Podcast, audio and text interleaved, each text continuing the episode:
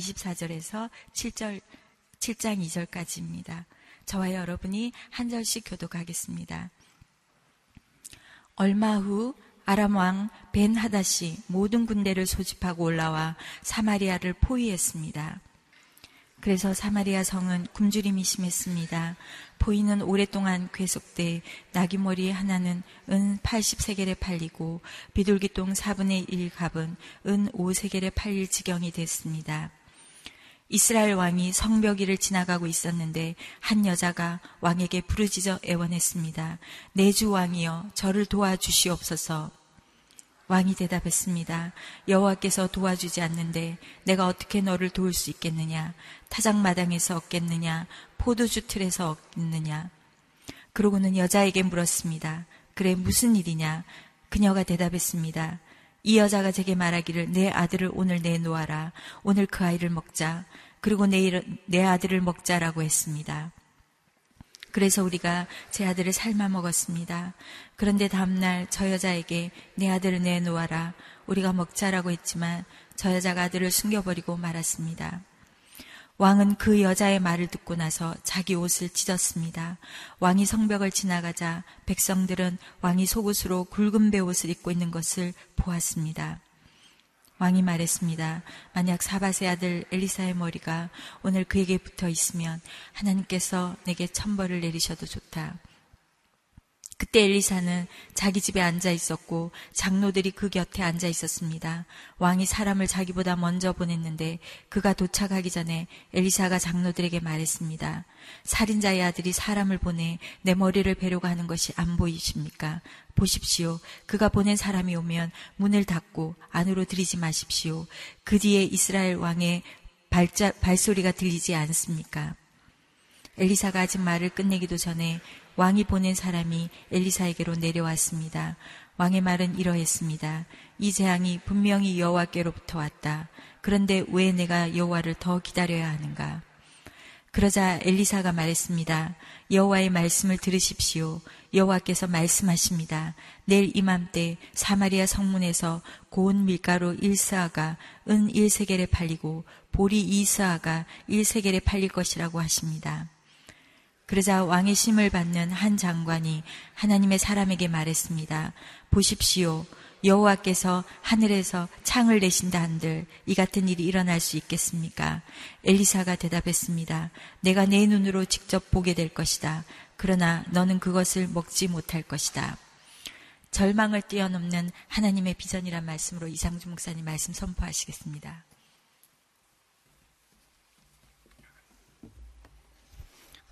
오늘 하루도 하나님의 은혜가 충만한 하루가 되기를 축복합니다. 그리고 하나님께서 이 땅, 이 민족에 하나님의 특별한 은혜를 베풀어 주시는 한 주간이 되기를 원합니다. 오늘 말씀 열왕기하 6장 24절 얼마 후 아람왕 베나다시 모든 군대를 소집하고 올라와 사마리아를 포위했습니다. 아람왕 베나다시 예, 포기하지 아니하고 계속해서 이스라엘을 공격합니다. 이번에는 어, 군대를 소집하고 올라와서 사마리아 수도 사마리아를 어, 사방으로 포위하고 예, 압박을 하면서 어, 상당히 장기간 그들에게 들어가는 모든 물자의 공급을 차단하고 그들을 계속해서 압박하는 그런 장면입니다. 그러나 이 싸움이 사람을 상대로 하는 싸움이 아니라 하나님을 상대로 하는 싸움이라면 하나님을 이길 수 있는 전쟁은 없는 것입니다. 하나님께서 반드시 승리하시는 줄로 믿습니다. 사람이 자신이 먹을 수 없는 것을 먹겠다고 어, 과욕을 부리고 하나님의 것을 본인이 차지하겠다라고 주장을 하면 결국에는 자신의 것을 잃게 되는 것이죠. 그래서 결코 그를 두려워해서는 안 됩니다. 네, 여러분의 인생 가운데 어, 사단이 공격해 올때 어, 나의 인생이기 때문에 두려움을 갖는 것이 아니라 내 인생은 하나님의 것입니다. 나는 하나님의 사람입니다. 하나님 이 가정, 이 기업은 하나님의 것입니다. 하나님의 기업을 하나님께서 지켜주십시오. 이렇게 믿음으로 선포하고 사단의 공격을 두려워하지 않는 하나님의 사람들이 되기를 축복합니다. 25절 말씀에 그래서 사마리아 성은 굶주림이 심했습니다. 포위는 오랫동안 계속돼 나귀머리 하나는 은 80세겔에 팔리고 비둘기똥 4분의 1갑은 은 5세겔에 팔릴 지경이 됐습니다. 자, 그런데 이 사마리아 성 안에 있는 이스라엘 사람들, 수도 사마리아가 얼마나 화려하고 부유하고 풍요로웠겠습니까? 아, 그런데 아, 이 포위된 곳이 상당히 오랜 시간이 지났기 때문에 그들 가운데 굶주림이 심각해졌다. 실제 상황이 아주 비참했다는 것이죠. 아, 이 포위를 장시간 동안 하는 것은 양식과 물이 떨어져서 결국에는 스스로 백기를 들고 어, 항복을 선언하도록 만들기 위한 것이었죠. 어, 그래서 본문의 25절 하반절에 보니까 나귀머리 하나가 은 80세겔. 그래서 한 세겔이 보통 어, 노동자의 하루 품삯이다, 하루 임금이다 이야기를 하는데 은 한 세겔은 일반 세겔로 아, 한 세겔의 4배입니다. 그래서 80세겔이면 320세겔이잖아요. 1년치 임금이죠. 아, 나귀머리는 나귀는 레위기 11장에 정결 한 짐승, 부정한 짐승의 규정에 있어서 부정한 짐승에 해당하기 때문에 사실 먹을 수 있는 식용으로 해당되는 아, 짐승이 아닙니다. 그럼에도 불구하고 그 짐승을 먹을 수밖에 없는 상황, 그것도 가장 먹기 불편한 머리 부분, 그것조차 1년치 임금을 내고 사야 됐다. 그러니까 뭐 거의 구할 수가 없는 지경이었다라는 것이죠. 그런데 그 다음이 또 심각한 표현이 나오는데 비둘기 똥 짐승의 어, 예, 예, 분비물을 먹어야 되는 짐승의 배설물을 먹어야 되는 그런 상황까지 오게 된 것이죠. 아, 그것이 사람들 사이에서 거래가 되는 상황까지 되었다. 이것이 사마리아 성의 상황이었습니다. 사방으로 압박을 당할 때, 그때 우리가 어디를 바라봐야 되는가? 사방으로 원수가 압박을 해올 때 아무런 길이 없고 어, 아무런 소망이 없을 때 그러나 여전히 우리의 인생에 열려 있는 길은 하늘이 열려 있는 줄로 믿습니다. 하늘을 향해서 하나님께 도우심을 구하고 하나님의 은혜를 구하며 나아가야 되죠. 어, 육이 죽어가도 영이 살아나면 하나님께서 보이지 않는 길을 보여주시고 막혀 있는 길을 열어 주시는 줄로 믿습니다. 예, 그런데 육이 살아 있어도 너무나 잘 살아도 영적으로 죽으면 아, 심각한 지경에 이르게 되는 것이죠. 이 북이스라엘이 사실은 아합 시대 그리고 지금은 아합 왕의 아들인 여호람 왕 시대인데 상당히 전성기입니다. 아, 그럼에도 불구하고 아람이 북이스라엘보다 더 강성해진 역사적인 시대였기 때문에 아, 이런 압박에 시달렸던 것이죠. 세상에서 아, 내가 이 정도면 탁월하게 되었다. 라고 이야기하는 것은 매우 상대적인 것이잖아요. 내 기업이 잘 된다. 아, 내가 공부를 잘한다. 내가 지혜롭다. 아, 내가 아, 세상에서 능력이 있다. 이건 다 상대적인 것이거든요. 이 북이스라엘이 전성기, 정점을 찍는 시점이었지만 네, 그러나 아람에 비해서는 어, 군사적으로 어, 외교적으로 밀리는 그런 시대였기 때문에 이런 압박을 당했던 것이죠. 네, 그러나 사람들의 상대적 비교를 뛰어넘는 절대자 하나님을 의지할 때 인간은 이 땅에서 경험하는 상대적인 모든 장벽을 뛰어넘는 줄로 믿습니다. 네, 그래서 하나님 내가 저 사람보다 더 뛰어나게 해주십시오. 이런 상대적 우위를 점하기 위해서 우리는 기도하는 것이 아닙니다. 절대자의 품 안에 들어가면 절대적 우위를 점하게 되는 것입니다. 우린 그것을 사모하는 것이지 비교 평가를 해서 다른 사람보다 빛나게 해주십시오. 네, 그것을 기도 제목으로 삼지 마십시오. 하나님의 사람으로 살아가는 인생이 되기를 바랍니다. 26절 말씀에 이스라엘 왕이 성벽 위를 지나가고 있었는데 한 여자가 왕에게 부르짖어 애원했습니다. 내 주 왕이여 저를 도와주십시오. 왕이 대답했습니다. 여호와께서 도와주지 않는데 내가 어떻게 너를 도울 수 있겠느냐? 타작마당에서 얻겠느냐? 포도주 틀에서 얻겠느냐? 이스라엘 왕이 성벽 위를 지나가고 있었다. 그는 왜 성벽 위를 거닐고 있었을까? 적의 동태를 파악하고자 함이었을까? 아니면 백성들의 상황을 살펴보고자 함이었을까? 아니면 그가 너무나 답답하기 때문에 왕궁 안에 가만히 갇혀 있어도 이러지도 저러지도 못하는 군량미도 떨어지고 백성들의 식량도 떨어지고 물도 떨어지고 어, 뭐 사람이 뭘 먹어야만 활동을 하지 않겠습니까? 그러니까 어, 지금은 전쟁을 섣불리 먼저 일으킬 수 있는 상황도 아니고 어디를 도망갈 수 있는 상황도 아니고 어, 어쩔 수 없이 그냥 가만히 주저앉아 있어야 되는 그런 상황인 것이죠. 서서히 죽어가는 예, 그런 상황입니다. 너무나 답답하기 때문에 그 자신의 왕궁에서 왕실에서 나와서 성벽 위를 거닐고 있는 것이 아니었겠는가. 그런데 그가 지나갈 때 한 여자가 왕에게 부르짖어서 내주 왕이여 저를 도와주십시오. 백성이 도움을 요청할 때가 여기밖에 없잖아요.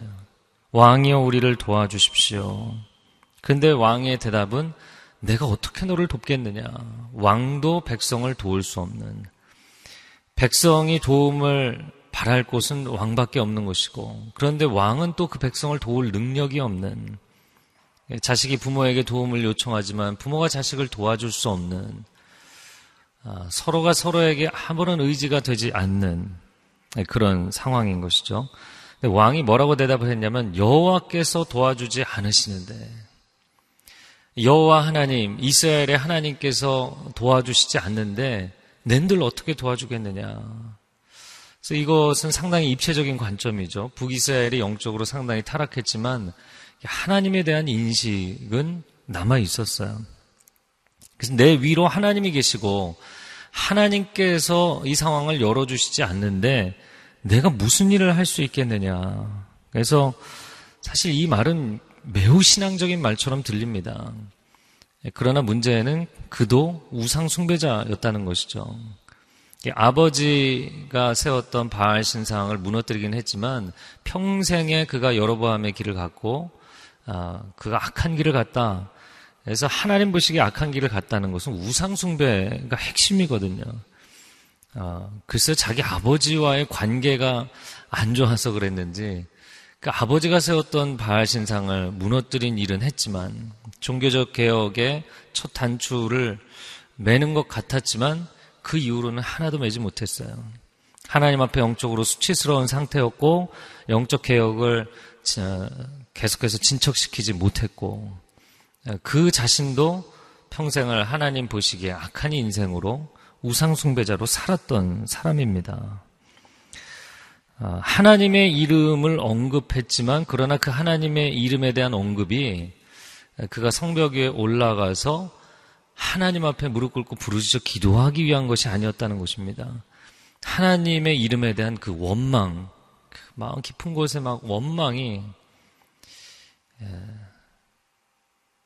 하나님에 대한 불평이 하나님의 이름을 찾지만 그런 하나님의 이름에 대한 매우 부정적인 관점이 그의 내면 안에 있는 것이죠. 그래서 그가 잘 나갈 때, 잘 될 때 하나님 찾지 않았어요. 근데 어려워지니까 하나님을 찾는 이런 경우들 있죠. 없나요? 크리스천들 가운데 많이 있어요. 그냥 내 인생이 잘 될 때는 굳이 하나님 찾지 않아요. 근데 내 인생 어려워지면 왜 나를 어렵게 하냐고. 얘기합니다. 이런 잘못된 신앙의 패턴이 말하자면 북이스라엘의 영적으로 무너져 있는 신앙의 패턴이에요. 이것이 우리 안에 만연해 있다면 이건 심각한 영적 위기를 보여주는 것입니다. 내 인생에 잘 되는 때, 복을 누릴 때, 그때 하나님께서 우리에게 주신 은혜를 기억하는 신앙이 되기를 바랍니다. 아, 그런데 여호람은 이 상황에서 하나님이 도와주시지 않는다. 하나님에 대한 부정적인 그 속내를 아, 감추지 못하고 그것을 이야기를 합니다. 자, 근데 28절 말씀. 그러고는 여자에게 물었습니다. 그래, 무슨 일이냐? 무슨 일이냐라고 질문했는데 이 상황이 얼마나 심각한지를 얘기합니다. 그녀가 대답했습니다. 이 여자가 제게 말하기를 내 아들을 오늘 내놓아라. 오늘 그 아이를 먹자. 그리고 내일은 내 아들을 먹자라고 했습니다. 그래서 우리가 제 아들을 삶아 먹었습니다. 그런데 다음날 저 여자에게 내 아들을 내놓아라. 우리가 먹자라고 했지만 저 여자가 아들을 숨겨버리고 말았습니다. 꿈에 나올까 두려운 얘기입니다. 상상하기도 어려운 이야기입니다. 아, 근데 예언된 그대로, 그래서 예언되었다기보다는 하나님께서 예고하신 그대로의 이야기입니다. 아, 하나님께서 복과 심판에 대해서, 저주에 대해서, 생명과 사망에 대해서 너희가 약속의 땅에 들어가서 말씀에 순종하면, 말씀에 순종하지 않으면 이런 복이 임할 것이다. 이런 화가 임할 것이다. 말씀하신 것이 레위기 26장, 신명기 28장이죠. 양쪽 본문에 다 나오는 말씀이에요. 어, 레위기에서는 26장 27절부터 29절, 신명기에서는 28장 56절에서 57절입니다. 신명기 말씀을 읽어 드리겠습니다. 56절, 57절에 너희 가운데 가장 순하고 마음이 약한 여자라도 너무 순하고 마음이 약해서 발바닥으로 땅을 밟아보지도 않은 사람이라도 자기가 사랑하는 남편과 자기 아들, 딸들에게 딸에게 악한 마음을 품고 자기 다리 사이에서 나온 그녀의 어린 것과 자기에게 생긴 자식들을 몰래 먹으리니 이는 내 대적이 모든 성을 애워싸고 몰아쳐서 허기지게 아무것도 먹을 것이 없게 했기 때문이다. 하나님께 불순종하면 어느 지경까지 가게 될 것인지에 대해서 하나님께서 명확하게 경고하신, 예고하신 말씀이었어요. 근데 문제는 그 밑바닥 상황까지 떨어졌는데 이 백성들이 하나님을 찾지 않고 왕이 하나님을 찾지 않습니다. 그것이 심각한 문제입니다. 그럼 정말 왕을 찾, 왕이 백성들이 하나님을 찾지 않았는가? 저는 오늘 이 말씀을 묵상하면서 어제 마지막으로 이렇게 한 번 더 보면서 여호와 하나님이라는 표현에 다 이렇게 하이라이트 색칠을 해봤어요. 근데 오늘 본문에 굉장히 많이 나와요. 실제로 하나님을 안 찾았느냐? 하나님 많이 찾았어요. 27절에도 여호와께서 도와주시지 않는데 그리고 31절 하반절에 하나님께서 내게 천벌을 내리셔도 좋다. 하나님 표현이 나오죠. 33절에 이 재앙이 분명히 여호와께로부터 왔다. 여호와 나오죠. 왜 내가 여호와를 더 기다려야 하는가? 아, 왕의 메신저가 이야기를 하는 장면이죠. 그러니까 왕이 이야기한 것이고. 그리고 7장 2절로 넘어가면 왕의 신임을 받는 장관이 여호와께서 하늘에서 창을 내신다 한들. 그래서 이 시대 사람들이 하나님을 많이 찾았어요. 하나님을 안 찾은 게 아닙니다. 그런데 사람들과 이야기하는 장면에서 하나님의 이름을 언급했던 것이지 기도하는 장면에서 나온 것도 아니고 예배하는 장면에서 나온 것도 아니고 하나님께 도움을 청하면서 하나님의 이름을 구한 게 아니었다는 것입니다. 하나님을 알아요. 그리고 그들의 언어의 습관에 그들의 내면의 개념 가운데도 삶의 역사의 주관자가 하나님이시라는 것도 알아요. 그런데 기도하지 않아요. 하나님께 엎드리지 않아요. 회개하지 않아요. 그것이 그들의 심각한 문제였습니다. 30절 말씀에 왕은 그 여자의 말을 듣고 나서 자기 옷을 찢었습니다. 왕이 성벽을 지나가자 백성들은 왕이 속옷으로 굵은 배옷을 입고 있는 것을 보았습니다. 왕이 말했습니다. 왕이 이를 갈며 말하기를 만약 사바세 아들 엘리사의 머리가 오늘 그에게 붙어 있으면 하나님께서 내게 천벌을 내리셔도 좋다. 여람 왕이 너무 통분하여서 옷을 찢고 굵은 배옷을 입었다. 근데 이 굵은 배옷이라는 것은 회개의 상징으로 많이 등장하는 것이죠. 죄를 무릅쓰고 배옷을 입고 이건 회개의 상징이죠. 그런데 지금 여호람 왕이 회개를 하고 있는 것인가요? 그가 회개를 한다면 선지자를 죽이겠다고 이야기를 할까요? 회개의 상징이 아니라 그냥 슬픔과 분노의 상징이었을 뿐입니다. 그러니까 굵은 배옷까지 입었지만 그런 회개하지 않았어요. 그는 자신의 우상 숭배에 대해서 회개하지 않았어요. 하나님 앞에 도움을 청하지도 않았어요. 선지자에게 가서 하나님 앞에 기도해달라고 요청하지도 않았어요. 이런 긴박한 상황까지 왔는데도 그리고 오히려 선지자를 죽이겠다라고 이야기를 합니다. 근데 이 선지자가 얼마나 그동안 그를 많이 도와줬나요? 아람 군대의 비밀 정보를 얼마나 많이 알려주었으며 예, 위태로운 상황에서 여러 번 구해주었고 그 아람의 군대 장관 나하만이 찾아왔을 때 그를 못 고쳐주면 이건 외교적인 문제로 아, 이 문제가 아, 퍼지게 되는 것인데 사실 그 문제를 해결할 수 있도록 도와주었고 여러 면으로 도와줬어요. 그럼에도 불구하고 그는 하나님에 대한 원망, 일이 안 돌아갈 때는 하나님을 원망하는, 일이 잘 될 때는 내 맘대로 하는, 우상도 숭배하는. 자, 그런데 오늘 본문의 이 표현이 참 놀랍다 이렇게 생각이 됩니다. 31절에 왕이 말하기를 사밧의 아들 엘리사의 머리가 오늘 그에게 붙어 있으면 하나님께서 내게 천벌을 내리셔도 좋다. 이 대사 어디서 보신 것 같지 않아요? 비슷한 대사. 누가 이런 말 했어요? 네. 오늘 이 엘리야를 그 갈멜산에서 죽은 바알과 아세라의 선지자들 중에 하나처럼 되게 하지 못한다면 내가 나의 신들에게 천벌을 받아도 좋다. 이 말을 누가 했어요? 이세벨이 했죠. 그래서 참 이 부모가 인생을 어떻게 사느냐 중요합니다. 그대로 따라하잖아요. 그대로 따라합니다. 아브라함이 잘못하는 거 이삭이 그대로 따라하잖아요. 어떻게 그렇게 빼닮는지 모르겠어요. 이런 영적인 태도까지 정확하게 카피를 하고 있어요. 어, 그래서 그 부분을 제가 다시 읽어드리면 열왕기상 19장인데 이세벨은 엘리야에게 사람을 보내 말했습니다. 만약 내일 이맘때까지 내가 내 목숨을 죽은 예언자들 가운데 하나의 목숨처럼 되게 하지 못하면 내가 우리 신들에게서 천벌을 받아 마땅하다. 그래서 여기 이세벨은 신들에게서라고 표현을 했고요. 여기 어, 여호람은 누구에게서 천벌을 받는다고요? 하나님께. 하나님께서 내게 천벌을 내리셔도 좋다.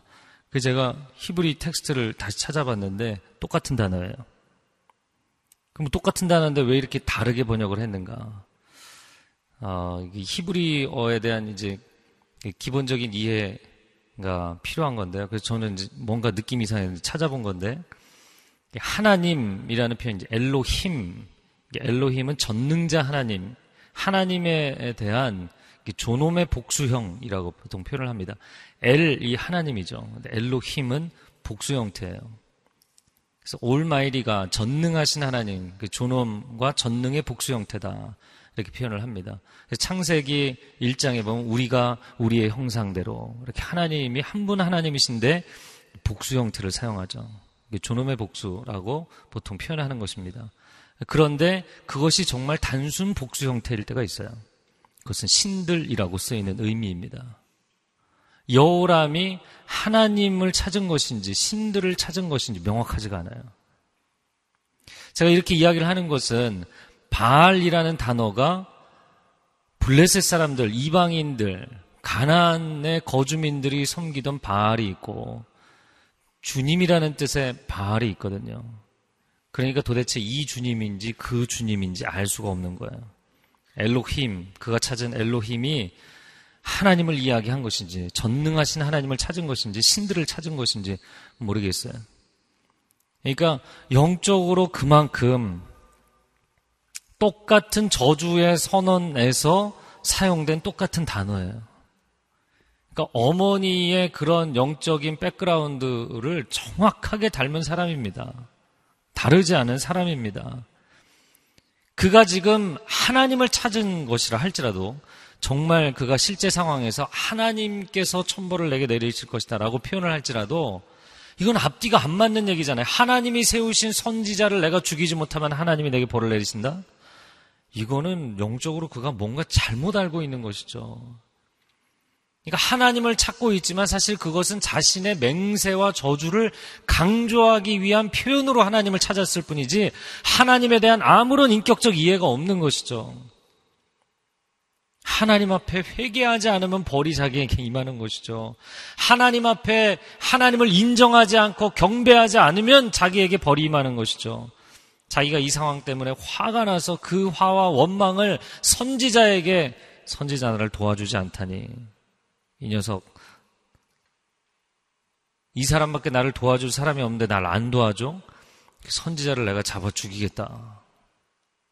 내가 그러지 않으면 나한테 벌이 임할 것이다. 이렇게 찾는 하나님은 아무런 의미가 없는 하나님과의 관계였다는 것입니다. 하나님을 수없이 찾는데 그 기도는 아무 의미가 없고 기, 그 기도는 아무 능력이 없고 우리가 수없이 하나님을 찾는데 만약에 우리의 기도가 그냥 공중에 허공에 헛날리는 흩날리는 기도라면 얼마나 안타까운 것인지 과연 우리는 하나님에 대한 이해를 갖고 이야기하는 것인지 내 기도를 강조하기 위해서 하나님을 찾는 것인지 이건 다른 것이죠. 32절 말씀에 그때 엘리사는 자기 집에 앉아 있었고 장로들이 그 곁에 앉아 있었다. 왕이 사람을 자기보다 먼저 보냈는데 그가 도착하기 전에 엘리사가 장로들에게 말했습니다. 살인자의 아들이 사람을 보내 내 머리를 베려고 하는 것이 안 보입니까? 보십시오. 그가 보낸 사람이 오면 문을 닫고 안으로 들이지 마십시오. 그 뒤에 이스라엘 왕의 발소리가 들리지 않습니까? 영상으로 다 보고 있는 것처럼 하나님이 그에게 알려주셨고 그리고 그 곁에 있는 장로들에게 이야기를 했다. 이 장로들은 그 성읍의 장로들인 것으로 보이는데 과연 이 성읍은 어느 성읍인가? 아, 사마리아 성읍일 것이다. 이렇게 학자들은 추정을 합니다. 이게 사마리아 성 안에서 일어나는 이야기들로 보입니다. 엘리사가 자기 집에 있는 장로들에게 살인자의 아들이 사람을 보낸다. 왜 살인자의 아들이라고 표현했을까? 아합의 아들 여호람이잖아요. 아합이 악한 짓을 많이 했죠. 나봇의 포도원을 빼앗고 싶어서 결국엔 그 아내가 나봇을 죽게 만들죠. 근데 그런 맥락의 살인자이기도 하겠지만 여기서 이 본문의 전체적인 맥락을 놓고 볼 때는 여호람이 그 집안 대대로 우상 숭배의 집안일 뿐만 아니라 사람의 목숨을 쉽게 여기는 나를 죽이러 오고 있다. 이런 맥락에서 포악한 이 가문을 이야기하는 것입니다. 그리고 부하를 보내놓고 뒤따라오고 있는 소리가 들리지 않느냐. 문을 열어주지 마라. 33절에 엘리사가 아직 말을 끝내기도 전에 왕이 보낸 사람이 엘리사에게로 내려왔습니다. 왕의 말은 이러했습니다. 이 재앙이 분명히 여호와께로부터 왔다. 그런데 왜 내가 여호와를 더 기다려야 하는가? 이 왕의 메신저를 통해서 듣게 되는 왕의 대사도 여전히 하나님에 대한 원망이죠. 하나님이 나한테 해준 게 뭐냐? 내게 베풀어 주신 이 모든 자연 만물과 하나님의 뜻을 알 수 있는 하나님의 말씀의 계시와 이 은혜 시대에 살고 있는 은혜의 공동체와 그 어떤 것도 감사가 없이 하나님이 내게 해준 게 도대체 뭐냐? 내 인생의 이 어려움은 하나님으로부터 왔는데 내가 왜 더 이상 하나님을 기다려야 되느냐? 아, 마치 그런 것 같아요. 이렇게 묵상을 하고 있으면서 아, 이제 새로 사업을 시작했는데 그 사업이 잘 안 됐어요. 이제 부도 위기입니다. 부도가 날 상황이에요. 근데 뭐 돈을 어디서 급하게 구할 데가 없으니까 이제 부모님께 한 번만 더 도와주십시오. 부모님은 계속 그 사업 하지 말라고 했는데 부모님 좀 도와주십시오. 근데 안 도와주는 거예요. 그러니까 그런 상황이 되면 이제 자식이 그 마음 가운데 도와줄 분은 부모님밖에 없는데 부모가 안 도와준단 말이죠. 그럼 부모가 날 죽이는 걸로 생각하는 거예요.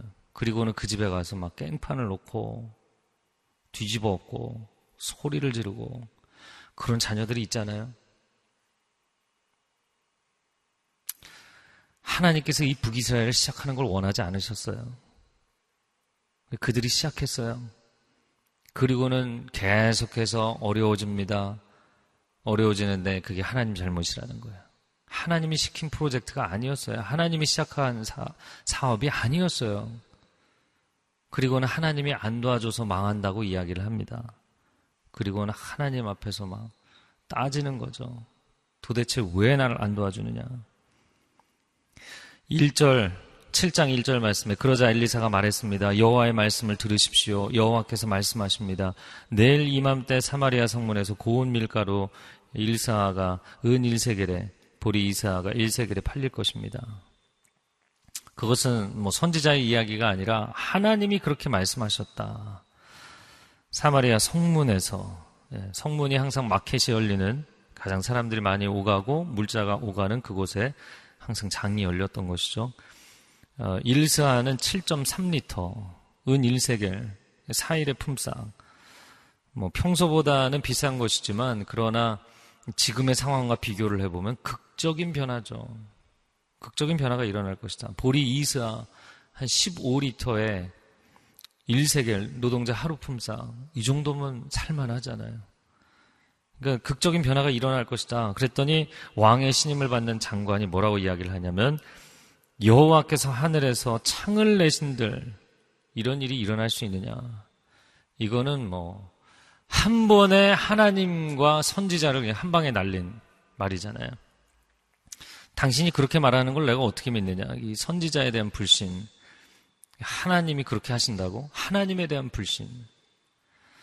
그래서 본문 어디에도 여호와 하나님 뭐 계속 찾고 있지만 물론 엘리사를 빼고는 그들의 그 어느 대사에도 하나님에 대한 신뢰가 보이지 않아요. 처음부터 끝까지 하나님을 찾지만 하나님에 대한 신뢰도 하나님에 대한 이해도 하나님과의 인격적 교제도 보이지 않아요. 엘리사가 대답하기를 내가 내 눈으로 직접 보게 될 것이다. 그러나 너는 그것을 먹지 못할 것이다. 누가복음 1장에 사가랴가 평생을 아들 달라고 기도했는데 아들 준다 그러니까 그걸 제가 어떻게 믿나요? 네. 그러니까 너는 벙어리가 될 것이다. 이렇게 말씀하시잖아요. 여러분 믿음은 한순간에 나오는 것이 아닙니다. 하나님의 능력을 신뢰하고 하나님의 성품을 신뢰하고 하나님의 뜻을 신뢰하는 하나님과의 인격적인 관계 속에서 정말 인생의 위기의 상황에 하나님을 신뢰하는 믿음이 나옵니다. 매일매일 하나님과 친밀하게 동행하십시오. 상황이 터지고 나서 그때 하나님 앞에 가서 하나님을 회유와 협박으로 움직이려고 하지 마세요. 하나님 앞에 소리 지르고 다그치고 이게 뭐가 거꾸로 된 거잖아요. 하나님이 시키지 않은 사업을 시작하면서 그 사업이 어려워지면서 하나님을 원망하는 내가 하나님이 기뻐하시지 않는 인생의 길을 가면서 인생이 어려워졌는데 하나님을 원망하는 회개해야죠. 하나님을 원망할 상황이 아니라 하나님 앞에 엎드려 회개하고 은총을 구해야 될 상황입니다. 이 시간 함께 기도하겠습니다. 기도할 때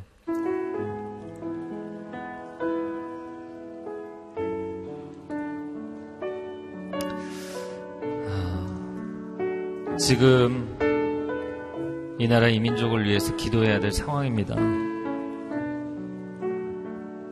왕도 백성을 도울 수 없는 상황. 백성들이 서로를 신뢰할 수 없는 상황. 서로가 서로를 돕겠다고 하는데 도움이 되지 않는 지금 이 메르스 사태도 심각한 상황입니다. 어, 대형 병원이 이렇게 다 뚫리게 된 것은 방역망이 너무 많이 무너진 것입니다. 어, 하나님, 지금의 상황은 이게 진정될 상황이 아니라 지금 어려운 상황입니다. 도대체 어떻게 이 문제가 해결이 될지 알 수가 없는 상황입니다. 앞이 보이지 않는 상황입니다. 아, 그러나 하나님께서, 하나님께서 도우신다면 극적으로 이 상황이 변할 수 있는 줄로 믿습니다. 하나님 외에는 도움이 없사오니 하나님 우리가 하나님 앞에 자만하고 안일하고 나태하고 영적으로 도덕적으로 타락한 이 시대를 주님 주님 앞에 인정하고 회개하며 나아가게 하여 주옵소서. 주님 우리를 치유하여 주시옵소서. 주여 삼창하고 기도하겠습니다. 주여, 주여, 주여, 오 주님, 우리가 하나님 앞에 회개합니다. 영적으로 우리가 아니라고 나태했던 것을 주님 앞에 회개합니다. 나라와 민족을 위해서, 이 땅을 위해서, 이 땅의 백성들을 위해서, 지도자들을 위해서 기도하지 않았던 것을 회개합니다. 성공과 번영과 부요함만을 위해서 달려왔던 것을 하나님 앞에 회개합니다. 하나님 하나님께서 베풀어 주시는 은혜를 기억지 아니하고 감사하지 아니하고 하나님의 이름을 인정하지 아니하고 살아왔던 것을 주님 회개합니다. 나누지 아니하고 섬기지 아니하고 하나님 우리만 이것을 누리고자 했던 것을 회개합니다. 교만하고 자기 자신을 과신하고 자기 자신을 높이고자 했던 것을 회개합니다. 교회가 서로 연합하고 이 시대를 위해서 하나님 고통하는 세상을 향해서 아버지 섬기지 아니했던 것을 기꺼이 나아가지 않았던 것을 주님 회개합니다. 오 하나님 우리를 극률히 여겨 주시옵소서. 백성도 서로를 믿을 수가 없고 기관들이 서로를 신뢰할 수가 없고 왕도 백성을 도울 수 없는 백성들도 왕에게 도움을 청하지만 아무런 도움을 기대할 수 없는 이 상황을 주여 불쌍히 여겨 주시옵소서. 사방으로 압박을 당하여 기근 가운데 있는 것처럼 서서히 죽어가는 것 같은 이 상황 가운데서 하나님 은혜를 베풀어 주시옵소서. 하나님 살려 주시옵소서. 하나님 살려 주시옵소서. 우리에게는 아무런 도움이 없고 아무런 능력이 없고 회복할 수가 없사오니 하나님 도와 주시옵소서. 하나님 은혜를 베풀어 주시옵소서.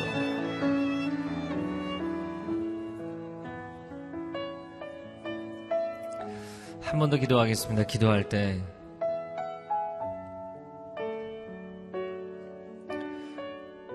오늘 너희 집 아이를 내어놓으라 먹자. 내일은 내 아들을 먹자.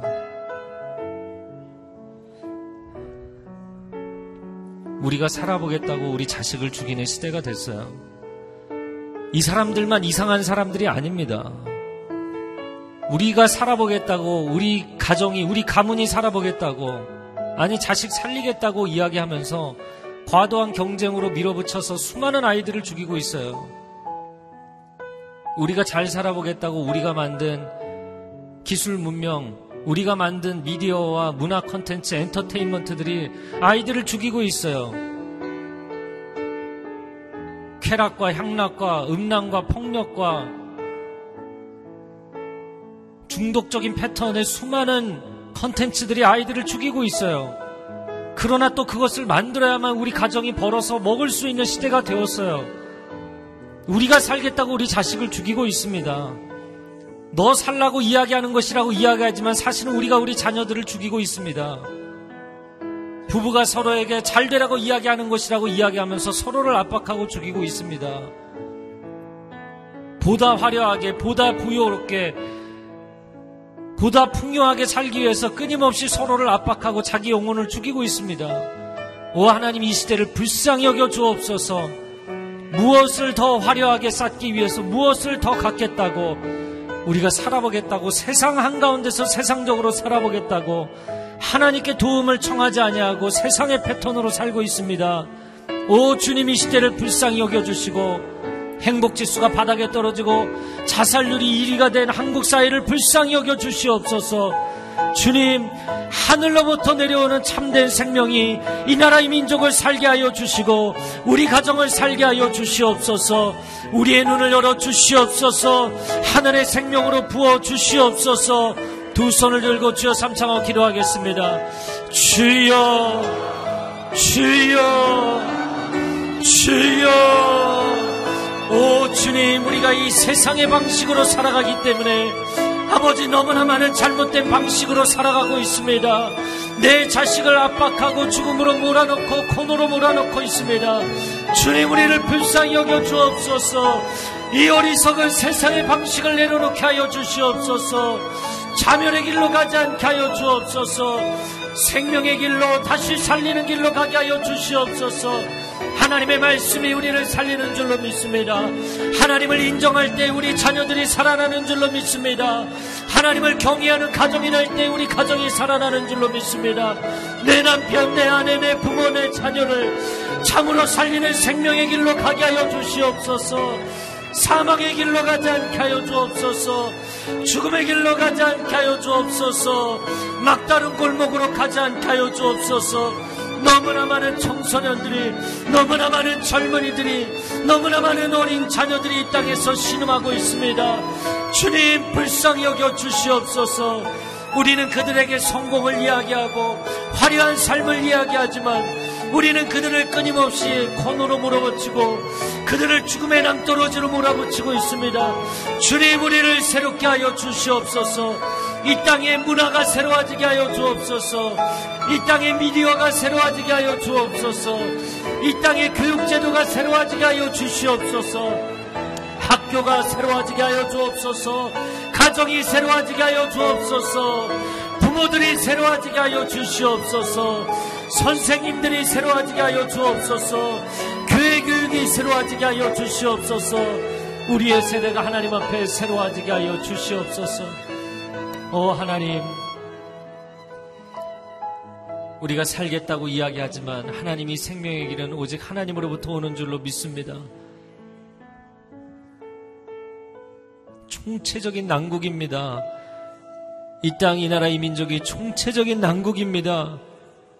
이 메르스 문제만이 아니라 동성애 문제도 성적인 타락과 윤리 도덕의 기준이 무너진 것과 상대주의, 다원주의로 인하여서 빛이 어둠이 되고 어둠이 빛이 되고 선이 악이 되고 악이 선이 되는 삶의 기준 자체가 무너지는 법적 기준 자체가 무너지는 시대가 되었습니다. 이제 앞으로 걷잡을 수 없는 시대가 오게 될 것입니다. 하나님, 이 땅을 불쌍히 여겨 주시옵소서. 이 땅을 불쌍히 여겨 주시옵소서. 세상적으로 생존하기 위한 몸부림이 아니라 하늘의 생명이 우리 가운데 임하는 역사가 이 땅에 일어날 수 있도록 주님 도와주옵소서. 나라 민족의 다음 세대의 미래를 위해서 기도하는 하나님의 사람들이 일어나게 하여 주시옵소서. 주님, 그리하여서 이 땅을 불쌍히 여겨 주시고 다시 한번 영적인 부흥과 회복이 일어나게 하여 주옵소서. 이제는 우리 주 예수 그리스도의 은혜와 하나님 아버지의 극진하신 사랑하심과 성령의 교통하심이 하나님의 도우심을 구하며 사람을 원망하거나 왕에게 도움을 요청하는 것이 아니라 하나님께 도움을 요청하며 나아가는 귀한 하나님의 백성들 위해 이제로부터 영원토록 함께하여 주시기를 간절히 축원하옵나이다. 아멘.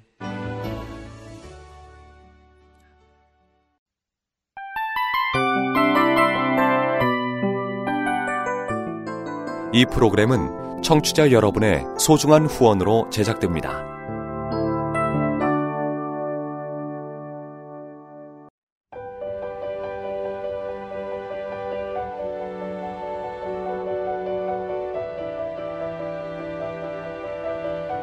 세상에는 수많은 교회들이 있지만 더 깊이 있는 말씀 강해를 찾기 위해 크기로만 교회를 선정하지 않습니다. 보다 좋은 영적 콘텐츠를 더 많이 나누기 위해 방송비를 받지 않습니다. 1년 365일 복음만 전하고 싶어서 우리는 광고를 하지 않습니다. 온누리의 복음을 땅끝까지 CGN TV와 함께 땅끝 성교사가 되주세요